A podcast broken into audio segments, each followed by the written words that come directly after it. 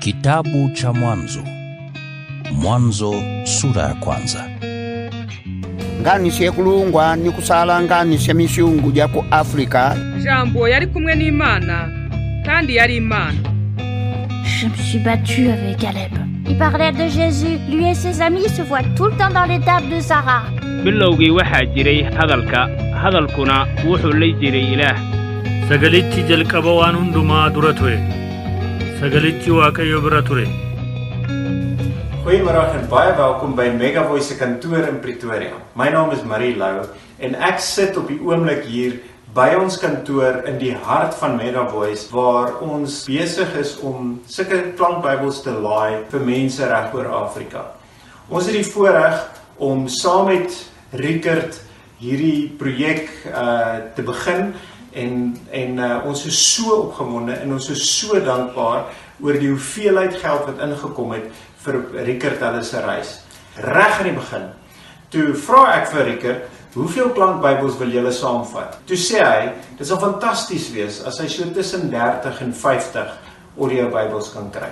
Vandag 'n paar dae later kan ons sê daar's genoeg geld om 500, meer as 500 van hierdie klein audiobybeltjies saam met Rickert hulle te stuur na die verskillende lande in Afrika waartoe hulle gaan.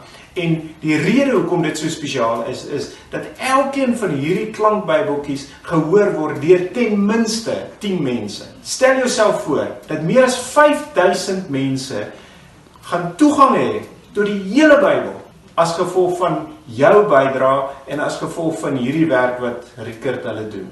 So ons is die Here so dankbaar en ek vra asseblief dat jy saam met ons bid dat elkeen van hierdie spelers in die regte persoon se hande ingaan.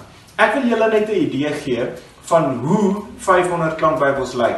Hierso is 'n 100 klankbybels hier langs my. Elkeen van hierdie pakkies het 20 wat beteken dat Rickert hulle kan dit maklik inpak op verskillende plekke in hulle Land Rover en uh en en dan kan hulle die spesifieke tale vir die spesifieke lande en plekke waartoe hulle gaan uithaal en vir daai mense gee. As jy ons kantoor wil kom besoek hier in Pretoria, is jy baie baie welkom. Ons is in Hoongate Park in die ooste van Pretoria en hier kan jy instap en amper enige taal van Suid-Afrika dadelik kom koop, 'n klankbybel waarna iemand kan luister na die Here se woord in sy eie taal.